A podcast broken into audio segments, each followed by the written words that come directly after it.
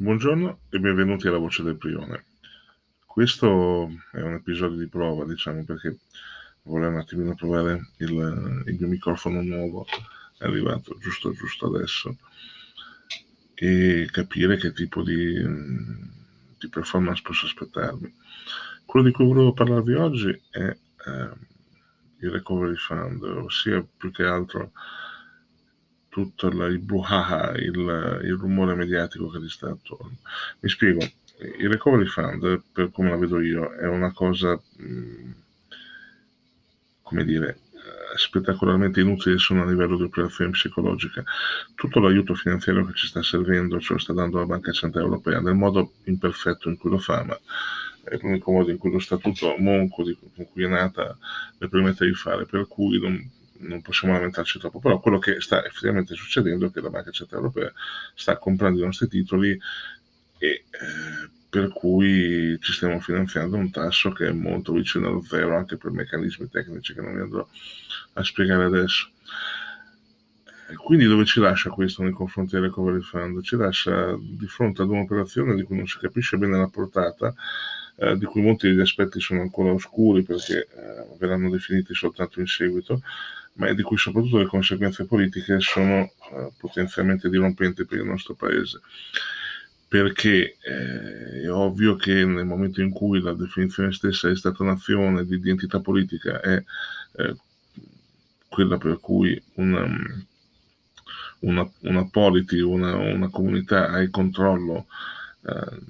della destinazione del proprio, del proprio fisco, delle proprie, delle proprie, risorse fiscali, se questa destinazione viene eh, assoggettata ad una, ehm, ad una potenza estera, alla volontà, all'arbitrio di una potenza estera, è ovvio che eh, l'esistenza stessa di questa polity eh, viene a, viene a essere compromessa ci sono quelli che dicono sì, ma, via, ma meglio la Troica, meglio, meglio, lo straniero, meglio la Francia o la Spagna, purché se magna, sicuramente saranno meglio della nostra classe dirigente. Eh, posso solidarizzare con questo punto di vista, lo posso anche capire, eh, ci sono però due obiezioni che vorrei fare a questo, una di ordine pratico e una di ordine eh, teorico. Quella di ordine teorico è quando mai si è vista nella storia dell'umanità una potenza straniera fare gli interessi eh, di un'altra potenza che in quel momento si trova in uno stato di debolezza, eh, specialmente quando poi ne, nei fatti eh, le due potenze si trovano a competere su molti, su molti campi sia economici che politici. Il secondo pratico è eh, guardate cosa è successo alla Grecia. Ora, io adesso non vorrei parlare della, dell'esperienza del salvataggio della Grecia, però sapete che chi parla di salvataggio della Grecia o non capisce un cazzo di economia, economia termini bruttissimo, non capisce un cazzo di matematica, mettiamola così, oppure è in assoluta malafede perché è un salvataggio che lascia il, il, il, il debitore con uno stock di debito maggiore di quello con cui ha iniziato prima di essere salvato e allo stesso tempo ha devastato sia le capacità di produrre reddito che il tenore di vita del debitore stesso eh, non è un salvataggio, è un salvataggio dei creditori, salvataggio dei creditori che peraltro abbiamo pagato anche noi italiani con parte del primo MES, come adesso tendono a far finta che non sia successo, ma eh, purtroppo la carta parla e purtroppo si sa che noi abbiamo contribuito a sollevare le banche principalmente inglesi, eh, pardon, francesi e tedesche dal loro moral hazard. Eh, nell'investire in titoli, in titoli ad alto rendimento greci sapendo perfettamente quello che sarebbe poi successo. Ma torniamo a bomba al recovery fund. Ci sono due aspetti del recovery fund, due, due parti del recovery fund. Il primo è il debito, la parte di debito, insomma, quella che dobbiamo ripagare, eh, come dicono tutti. E già qua si comincia a non capire bene come funziona, perché eh, sembrerebbe che questo debito lo metta al Consiglio europeo. Ma allora cosa abbiamo fatto? Abbiamo appena creato gli Eurobond, però nessuno parla di questa svolta epocale. Oppure ci sarà qualche artificio contabile, gli emetterà un'altra specie di veicolo speciale. Non, non, non, non si capisce bene chi emetterà questi, questi bond, che però hanno una scadenza, vanno, vanno ripagati, vanno ripagati anche gli interessi e quanto si capisce eh, verranno assegnati in qualche modo ai singoli paesi, cioè l'Italia ne aspettano, adesso vado a memoria, 120 milioni, 120 miliardi, questi 120 miliardi saranno una simpatica aggiunta al debito pubblico. Eh,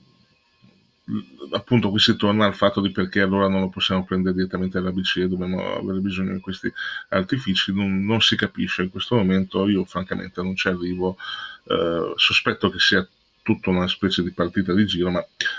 ma, vedremo cosa succede nella pratica. La parte più interessante è quella dei cosiddetti sussidi, il fondo perduto. Il fondo perduto viene finanziato essenzialmente in due modi. Eh, la prima è la diminuzione dei programmi del... Eh, del budget federale, perché ricordiamoci che tutto questo viene convogliato e pagato, restituito quindi attraverso il budget federale a cui l'Italia, è importante ricordarlo, è contribuente netta da praticamente sempre. Cioè noi ogni anno paghiamo l'Unione Europea più di quello che, che, che ci torna indietro alla faccia di, eh, dei simpatici frugali del nord che ci dicono che, che noi non pigliamo i soldi loro, cosa che è, è vergognosamente falsa. Ma soprattutto... Eh, questo fondo perduto noi adesso dovremmo riceverlo in sette anni, quindi cifre abbastanza, abbastanza irrisorie, ma eh, poi verrà, dovrà essere ripagato anche questo. Cioè, questo fondo perduto in realtà non viene scritto a debito, ma verrà comunque ripagato attraverso il bilancio comunitario e quindi verrà ripagato da noi con i nostri soldi e le contribuzioni. Eh, cioè si tratterà semplicemente di un incremento dei pagamenti delle poste di bilancio invece che chiamarlo eh, interessi sul debito, ma è la stessa cosa. Se aggiungete che ehm, allo stesso tempo i paesi, tra virgolette, frugali, con in testa questa volta la Germania, si sono tagliati di circa, vado sempre a memoria, 11 miliardi di contribuzioni annuali al bilancio comunitario, capite bene che sostanzialmente noi ci stiamo regalando i soldi da soli ci stiamo regalando i nostri soldi, però sottoposti a condizioni. Cioè noi diamo i soldi al Consiglio europeo, alla Comunità europea, scusatemi, magari fosse la Comunità europea, all'Unione europea e questa dà indietro, però ci dice come dobbiamo spenderli. Eh, vedete, qui non si tratta di essere sovranisti o non sovranisti, comunitaristi, federalisti, qui si tratta di essere o non essere coglioni. Più gentilmente uno potrebbe dire servi, eh, o gonzi, però l'essenza è quella, l'essenza è quella della coglionaggine. Io non ti do i miei soldi perché tu me li possa riprestare interesse dietro a condizioni che sono totalmente arbitrarie perché non sono nemmeno specificate. Cioè un qualsiasi paese di, dell'Unione può alzarsi la mattina e dire no, guardate che l'Italia piuttosto che la Spagna, o Portogallo o anche la Germania non sta rispettando i termini di assegnazione dei fondi del Recovery Fund e portarla di fronte a un consiglio, adesso non si capisce, probabilmente di fronte, di fronte alla Commissione o al Consiglio europeo, eh, però comunque innescando un meccanismo che intanto sicuramente avrebbe degli effetti, degli effetti nocivi sul, sul, corso dei titoli dei mercati, ma poi soprattutto eh, sarebbe abbastanza par- paralizzante per, eh, per, la, per, l'economia e per lo, stesso, per lo, stesso, funzionamento dell'Unione Europea. Eh, quindi tutti costoro che stamattina si svegliano, e, cioè capisco, io capisco i governativi, no? perché ovviamente sia i grillini che i pidini sono talmente attaccati alla poltrona, talmente terrorizzati di perdere il potere prima eh, delle elezioni del Quirinale che gli consentirebbero un altro, un altro margine discrezionale di dominio post-elettorale, diciamo così, che, non, ehm, che sono pronti a fare, a fare buon viso a cattivo gioco in qualsiasi situazione. Ma c'è il solito discorso dei liberali da colpire e eh, in questo caso anche di alcuni insospettabili che apparentemente gioiscono per tutto questo in una maniera che io trovo assolutamente incomprensibile. Cioè, come si fa a gioire perché c'è una finzione di prestito a fondo perduto che in realtà paghiamo e serve apparentemente soltanto a due cose, a fare finta male, molto male, che l'Unione Europea esista, che questa fantomatica solidarietà europea esista, e dall'altro lato che, eh, che serva a qualcosa, cioè che, che, eh, che, abbia un'utilità pratica di fronte a una crisi. Perché io vi chiedo, si parla spesso di questo superstato europeo, ma se non se lo superstato, se la nazione, se la collettività, questo, come la vogliamo chiamare, questa entità collettiva, non esiste nel momento in cui c'è bisogno di operare eh, delle redistribuzioni, perché alla fine di questo si dovrebbe, si dovrebbe trattare. Da parte dei paesi che di fronte ad una disgrazia collettiva di cui non ha colpa nessuno fino a prova contraria, hanno, alcuni paesi hanno partito più di altri perché eh, questa disgrazia ha colpito per primo quei paesi ma la cui curva d'apprendimento poi è servita anche a quegli altri, questo è un, un aspetto prezioso. E, e, non si capisce allora cosa, cosa serve questa, questa organizzazione. Cos'è uno, uno schema, un, un, un, progetto di impiego per burocrati, cioè noi stiamo dentro l'Unione Europea perché i lobbisti abbiano di che vivere e perché qualche decina di migliaia di burocrati possa fare la bella vita a Bruxelles ma bevendo birra cistercense e, e mulfrit. Se questo era il sogno, il sogno di Spinelli e, e di tutti gli altri padri dell'Unione Europea, forse forse avevamo capito molto male noi che una volta eravamo europeisti, ma adesso insomma, che i nodi vengono al pettine, eh, com- come si fa ad essere europeisti? Come si fa a pensare che questo, questo gigante, questo Moloch non vada, non vada battuto nel momento stesso in cui di fronte ad una disgrazia che... Eh, che ha colpito tutti, anche se in modo diverso, non solo non riesce a fare gli interessi collettivi, ma è anche tanto miope da non capire che eh, gli stessi interessi delle singole nazioni sono meglio serviti in questo caso da interventi che che conservino una, una sopravvivenza, insomma che consentano una sopravvivenza del mercato interno, perché alla fine è il mercato interno in cui tutti vendiamo e sulla cui prosperità eh, l'economia di tutti è basata. In più, l'ultimo elemento che francamente trovo abbastanza imbarazzante di tutta questa, tutta questa procedura, tutta questa confusione, tutta questa uh, eccitazione eh, riguardo a questo negoziato è il fatto che eh, il disbursement di questi, di questi soldi, che ripeto non si capisce ancora allo Stato come verranno raccolti, perché si parla della commissione che li raccoglie sul mercato, ma boh, eh, appunto stanno facendo gli Eurobond senza dirlo, non si capisce a questo punto perché, se non per non spaventare i frugali, oppure si sono inventati in qualche modo astruso tipo un, un nuovo MES. Ma vabbè, il punto qual è? Eh,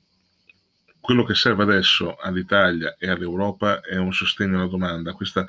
eh, in cui ci troviamo in una situazione per cui quello che viene colpito non è la capacità produttiva, non è la capacità di credito,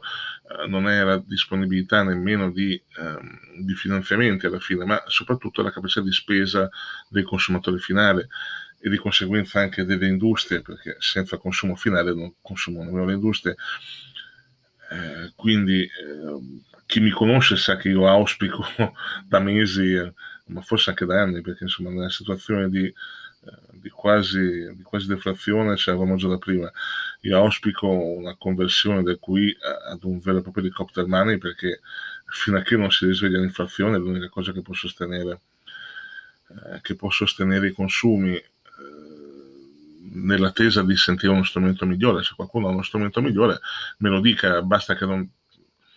Basta che non ci ritroviamo come fanno i liberali da colpire a invocare tacce immaginari oppure a pensare ah, domani riduciamo di 200 miliardi la spesa pubblica, cose che non, che non succederanno mai perché eh, bisogna anche essere realistici, la spesa pubblica compra consenso, quindi nessuno nella nostra classe politica attuale si può permettere di diminuire in maniera tanto sostanziale la spesa pubblica da, um, da provocare un tipo di shock che servirebbe sulla domanda. Quindi non solo lo strumento non è quello giusto, e qui se ne potrebbe discutere perché insomma eh, le opinioni sono legittimamente divergenti, ma quello che è indiscutibilmente grave, che indiscutibilmente lo rende inadeguato è il fatto che eh, si cominceranno a assegnare i soldi nell'arco di sette anni a partire dalla primavera del 2021. Ora, signori cari, eh, signori cari, cari amici, insomma, chiunque si sia preso la briga di ascoltare, io spero che voi capiate che da qua alla primavera del 2021, se qualcuno non si tira fuori un coniglio dal cilindro, un coniglio bello grosso, peloso, setoloso e che possa servire davvero a rilanciare l'economia, eh, da qua a primavera del 2021 siamo tutti fregati, cioè si salvi chi può, ognuno per sé che Dio l'aiuti, perché l'economia va a finire male, molto male. Quale conclusione potrei trarre da tutto questo? Onestamente non lo so, non c'è molto che noi possiamo fare come individui se non eh, pensare a noi stessi in questo momento, pensare alle persone che ci sono care e alle nostre famiglie allargate, intese anche come, come circolo di amicizia, cercare di aiutarci a vicenda, perché io temo che purtroppo i prossimi mesi saranno abbastanza difficili man mano che si continua a, a ad abbattere su di noi questa, le conseguenze economiche di questa pandemia, che peraltro sperando che non ci sia nessun tipo di seconda ondata, nel qual caso tutto quello che, che ci stiamo dicendo potrebbe anche essere ancora molto più grave, ma boh, c'è anche forse il silver lining di, di pensare che se dovesse continuare una catastrofe, forse qualcuno tra i nostri politici si sveglierebbe di più e capirebbe che il mondo non è soltanto quello della loro bolla di privilegio, ma esistono anche eh, fuori persone che non sanno come fare eh, letteralmente a pagare le bollette e a mettere un pasto sulla tavola della propria famiglia per colpa di quello che è successo. Eh, io nel frattempo vi saluto, spero che eh, chi ha avuto la pazienza di ascoltare fino a qua si sia divertito, abbia trovato qualche spunto interessante. Per me è stata finora un'esperienza molto, molto carina quella di registrare questo, questo messaggio, questo podcast. Per cui vi saluto e ci sentiamo alla prossima puntata.